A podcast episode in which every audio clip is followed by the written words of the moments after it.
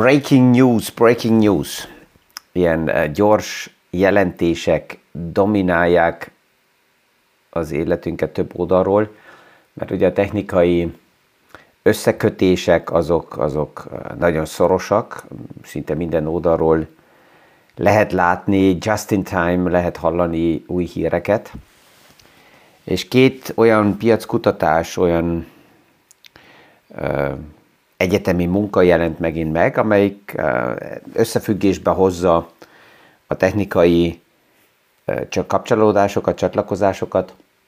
azzal, hogy árfolyamok hogy alakulnak, és hogy a befektetők hogy viselkednek. Mi is aktuális pénzpiaci témákról, összefüggésekről beszélgetünk. Gazdaságról érthetően János Zsoltal. Üdvözlünk mindenkit a mai PFS Kávézac podcaston. Az első, de konklúziót előre is veszem, a, ez, ez a, aktuális, hogy mondják, stúdie, tehát ez a, ez a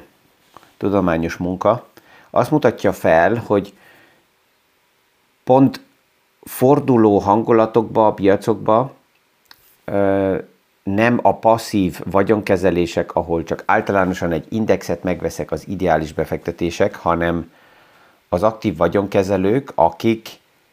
a hírek mögé néznek, és akár más um, vállalatokat is megvilágítanak, amelyek nincsenek így a kirakatba. Tehát, hogy ott a, az eredmény, a hozam az jóval magasabb, mint a passzív indexeknél vagy a nagy vállalatoknál. De nézzük részletekbe meg. Ugye a technikai összekötések oda vezetnek, hogy a piacoknak az a hatékonysága, hogy szinte azonnal beáraznak információkat, az még erősödik. Tehát, hogyha kijönnek számok egy vállalat oldaláról, és az a headline, hogy csökkent a forgalom, csökken a nyereség, akkor ebből már a piac megy tovább gondolatigalag, és azt mondja, hogy oké, akkor csökken a mars, ha csökken a mars, akkor ezt azonnal be kell árazni az árfolyamokba, és azok csökkennek. De nagyon sokszor, hogyha a headline mögé nézünk, akkor rájövünk, hogy nem is olyan nagy az a hír, ami ott, ott a média oldaláról ki volt dobva a kirakatba. Vegyünk egy példát, most a tegnap megjelent, vállalatot tudatosan nem is mondok, egy vállalatnál egy, egy ilyen headline, hogy 100 regióba csökkennek a, az abó árak, az abonensek, amit fizetnek, az kevesebb lesz, 100 regióba. Ez ilyen nagy headline-nak tűnik, ebből egyből azt lehet mondani, hogy ú, akkor ennek a vállalatnak most csökkenni fog a bevétele, csökkenni fognak a nyereségek, tehát kell az árfolyam egyből csökkenjen. Ha mélyebben belenézünk, akkor azt látjuk, hogy ez a 100 regió, az körülbelül 4%-át az éves forgalomnak érinti. Az lehet mondani, hogy ez alapjában ez az event, ez egy non-event, ez egy szimbolikus jel, mert valamit szeretne ez a vállalat változtatni a stratégiáján, és ezzel így kimegy. A regió az néha csak városokra, megyékre, vagy esetleg egyes tartományokra érvényes de az első reakció a piacokon nagyon hamar megvolt. Tehát ez a, az effektivitás a piacoknak, hogy nagyon hamar árazzák be az újdonságokat, ez,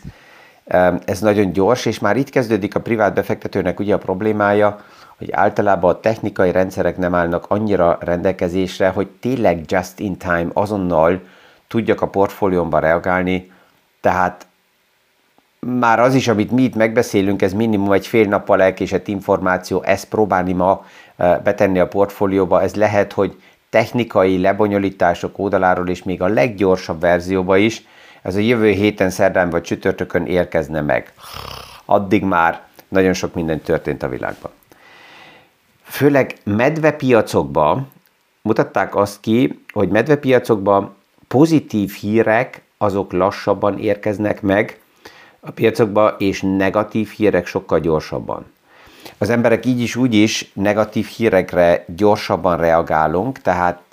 ez, ez már többször megbeszéltük, hogy ez az oka annak, hogy negatív hírek gyorsabban terjednek, ez egy összefüggésben van ugye az agyunk működésével, és hogy milyen képeket gyártunk fejbe. A pozitív hírek azok medvepiacba alapjába még egyszer lassulnak, és ha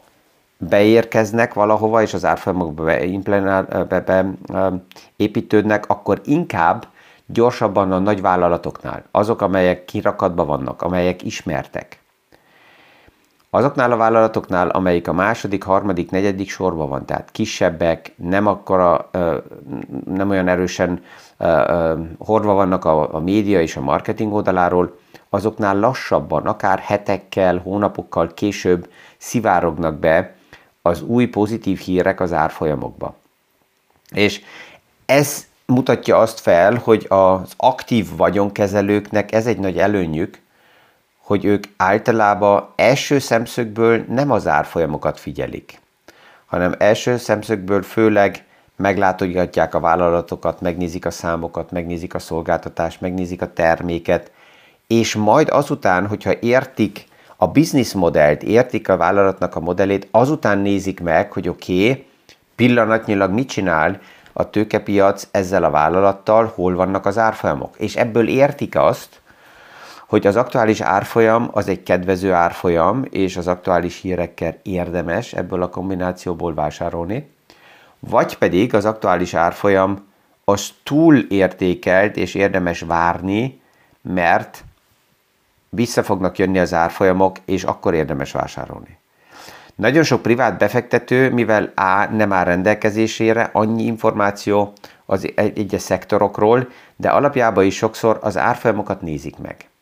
És ez az, amit, amivel találkozunk ugye az értékesítésbe is, hogy az értékesítők itt a, a csártot mutatják ki az ügyfélnek, hogy mi történt az árfolyamokkal az elmúlt években. Ha ma újan akarok vásárolni, akkor ez abszolút nem segít, hogy mi történt az árfolyamokkal az elmúlt években. Lehet, hogy emelkedtek az árfolyamok, de a vállalat szubstanciálisan, vagy az egész szektor az még mindig sokkal gyorsabban fejlődik, mind amit az árfolyamok leképeztek, tehát csak azért, mert emelkedtek az árfolyamok, ez nem jelenti azt, hogy túl drága az az iparág, és nem érdemes belépni. Fordítva, az árfolyamok csökkentek, ez pszichológiai oldalról nagyon nehéz sok befektetőnek már ezt megérteni, hogy oké, okay, az árfolyamok csökkentek, de ennek lehet, hogy semmi köze nincs a vállalatnak a belső struktúrájához, értékéhez, mert ugye, hogyha egy vállalat a tőzsdére ment,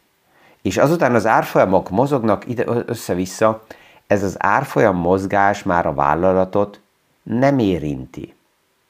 Mindaddig, amíg a vállalat nem akar esetleg tőkeemelést, vagy um, nem vásárolja vissza a saját részvényeit, hogy ezek megjelenjenek a könyveibe. A vállalatoknak maguknak az árfolyam abban a pillanatban érdekes, amikor a tőzsdére mentek, és azután, ami történik, az már őket operatív nem érinti. És lehet az is, hogy árfolyamok csökkentek, és annak ellenére, hogy csökkentek, ez nem olcsó mert valamikor esetleg túl-túl drágán volt eladva az a bizniszmodell, a vállalat nem képes teljesíteni ezt, a belső számok, a szolgáltatás, a fejlődések nem olyanok, ami ráerősít arra, hogy a piac ezt akarja, és ezért egy csökkent árfolyam is túl drága tud lenni. Tehát itt a szerepe az aktív vagyonkezelőknek nagyon előtérbe kerül, tehát az a gyorsaság, hogy a hírek, a headline-ok hogy kerülnek be az árfolyamokba, és amit itt meg felmutattak az az volt, hogy olyan vállalatok, tehát inkább mid cap, small cap, nem a big playerek, hanem a, a kisebb cégek is, um, amikor fordul a piac, medvepiacból jönnek pozitív hangulatok, jönnek pozitív hírek, és ezek hírek és bekerülnek az árfolyamokba, akkor ilyen piaci fázisba ezek a kisebb vállalatok többszörösével erősebben tudnak emelkedni az árfolyamokban, de nem olyan gyorsan, mint a nagyok, mint a nagy big player tankhajók.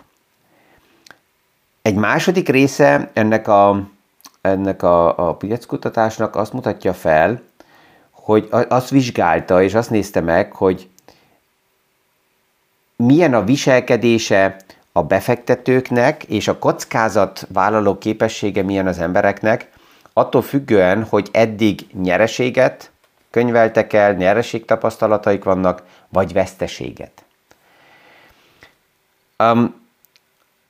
az első része ennek a munkának azt mutatja fel, hogy az emberek sajnos úgy működnek, vagy ilyenek vagyunk mi, hogy ha valakinek nyereség tapasztalata van, akkor csökken a rizikó um, kedve, és további nyereségeket nem élünk meg akkora haszonnak. Ezért, hogyha nyereségében van valaki, és nyereséges tapasztalatai vannak, akkor, akkor nem megy alapjába több kockázatba bele. De itt az egésznek még nem vagyunk a végén. Olyan emberek, akik negatív tapasztalatokkal rendelkeznek, tehát veszteségeket könyveltek el, ezek abból a szempontból vállalnak nagyobb kockázatot, mert az a reményük erős, hogy ebből a veszteségből nagyobb kockázattal ki tudnak jönni, még akkor is, hogyha ugyan nagyobb kockázattal megvan az a veszély, hogy még mélyebb veszteségbe kerülnének. De az első alapreflexből, ha megvan ez a, ez a tapasztalat, hogy veszteséget szenvedtem el, akkor nő a kockázat vállaló um, nyitottság. Ami ehhez hozzájön az az a kérdés, hogy milyen hangulatban van, milyen emocionális állapotban van a befektető, hogy jó a kedve, vagy rossz a kedve. Azok a befektetők, akiknek jó a kedvük, azok általában toleránsabbak kockázatokkal szembe, és jobban elfogadják azt, hogy ingadozik a piac, bizonytalanságok vannak. Na most a kérdés az, hogy ezt a két ö, ö, reflexet, vagy a két viselkedési szintet, hogyha kombináljuk, tehát az egyik az, hogy nyereség vagy veszteség a tapasztalat, plusz a másik, hogy jó hangulatba, vagy éppen rossz hangulatba vagyunk, ha ezt kombináljuk, akkor ebből mi jön ki? És amikor így olvastam ezt a, ezt a, a munkát, akkor ezen a szinten gond, megálltam és gondoltam, hogy oké, akkor én most satszolok, hogy mit mondanék. Én abból indulnék ki, hogy ha valakinek jó a hangulata, és um, nyereségeket tapasztalt eddig, könyvelt el, akkor több kockázatot vállalna, és azok az emberek, akiknek rossz a hangulatok, és veszteséget könyveltek el, azok kevesebb kockázatba mennének a továbbiakba bele. És utána akkor olvastam tovább, hogy mi volt ennek a, a, a, az egyetemi munkának így a további eredménye. Ugye itt, itt teszteltek több próbándot is. Az első gondolatom az helyes volt, tehát, hogy akinek jó a kedve, jó hangulatban van, nyereségeket tapasztalt eddig a piacokon, az, az képes arra, hogy, hogy így németül mi azt mondjuk, hogy überschwänglich, erre most magyar kifejezést nem találok, de majd valaki vagy beküldi, vagy egy következő podcastba ezt beteszem, tehát, tehát nagyon pozitívan és túl motiváltan kezeli a piacokat, és nem érzi annyira, rizik, annyira a rizikónak, a kockázatnak a hatását, ezért több kockázatot vállal. A második, hogy az, akinek rossz a hangulata és veszteségeket könyvelt el, az a kockázatból kimegy, visszavonul. Ez nem igazodott meg ebbe a kutatásba, mert azt mutatták fel, hogy itt a remény ebbe a fázisba erősebb, és az, aki um, veszteséget könyvelt el, és rossz is a hangulata, az mégis nyitottabb kockázatot vállalni, már csak azért, hogy valahogy kijöjjön a veszteségből, és itt kombinálódik az első kijelentéssel, hogy a headline-ok, a, a, a hírek irányítják, hogy mire, mire reagálnak ezek a befektetők, tehát akinek rossz a hangulata és veszteséget könyvelt el, főleg medvepiacba, egy bizonyos idő után kezd nyitott lenni arra, hogy valaki neki adjon egy tuti tippet valaki neki adjon egy jó ötletet, hogy jöjjön ki a veszteségéből, és itt jön ebbe a kombinációba a médiának a hatása, mert persze, hogy e- erre, erre a nyitottságra a média reagál, és ha jönnek hírek, akkor ezeket a híreket be, beépíti a média a jelentésekbe, és főleg nagyobb vállalatokkal összefüggésbe ez egyszerűbb. Tehát, hogyha ismert nevekkel kapcsolatban vannak jó hírek, ha ismert márkanevekkel, nagy domináló cégekkel, akkor ezt a piac hamarabb megveszi, mert elhiszi már, ugye, hogy ez létezik, mivel a vállalatokat ismeri. És ez azt jelenti, hogy akkor is, hogyha rossz hangulatban van egy befektető, veszteséget könyvelt el, mégis a médiának erre a gyors jelentésére ő nyitott reagálni. A baj csak az, hogy ugye pont ezek a nagy big tech big cégek, nem is csak a technológiai szektorban, hanem általában blue chipek, és a passzív indexek túl gyorsan beárazzák, bármilyen újdonság van, ezek mindig a kirakatban vannak, ott kritikusabban vannak megvilágítva a számok, tehát nincs meg az a potenciálja, az a lehetősége ezeknek a nagy tankhajóknak, hogy lassabban reagáljanak, és ugye a nagy árfolyam mozgásokat azt teszi ki, hogy információ um, eltolások vannak, információ um, hogy, hogy mondjam, tehát a gyorsaság, hogy hogy kerül be az új információ az árfolyamokba, ebbe rejlik az a lehetőség, hogy nagy árfolyam mozgások legyenek. Ha ez gyorsan bekerült, akkor ez már be van árazva, és vége. És azután már a piacnak nagy lehetősége ezeket az információ hiányokat kihasználni nincs. Tehát, hogy ezzel visszamegyünk az elejére a mai podcastnak, ami lehet, hogy egy kicsit túl technikus is, de ezzel próbálom főleg a privát befektetőknek és azok, akik egy picit elkezdenek így foglalkozni a tőkepiacsal, a médiával, a social médiában is benne vannak, vadásszák a, az újabb és újabb videókat, azokat kritikusabbá szenzibilizálni, hogy ne, re, ne próbáljanak olyan gyorsan bármilyen új hírekre reagálni, és érdemes figyelni azt, hogy ezeket a híreket főleg a profi nagy befektetők hogy kezelik, ezzel persze, hogy ha akarunk, hanem visszakerülünk oda a néha unalmas és ilyen lassan cammogó stratégiájához Warren Buffett, Charlie Manga oldaláról, amit újra és újra hallunk, akik azt mondják, hogy a hírek azok nem érdekesek. Nem nézünk híreket, nem hallgatunk headline-okat, nem kell állandóan a háttérbe Bloomberg, CNN vagy más menjen, hanem a lényeg egyszer megnézni a tényeket, a számokat, és másod vagy harmad lépésként az árfolyamokat. És azok a befektetők, akik ma főleg azzal húzzák fel saját magukat, hogy állandóan az árfolyamokat nézik, azok sokkal hajlamosabbak már ugye az ember alapműködéséből is hibákra, rossz lépésekbe, azzal, hogy próbálnak itt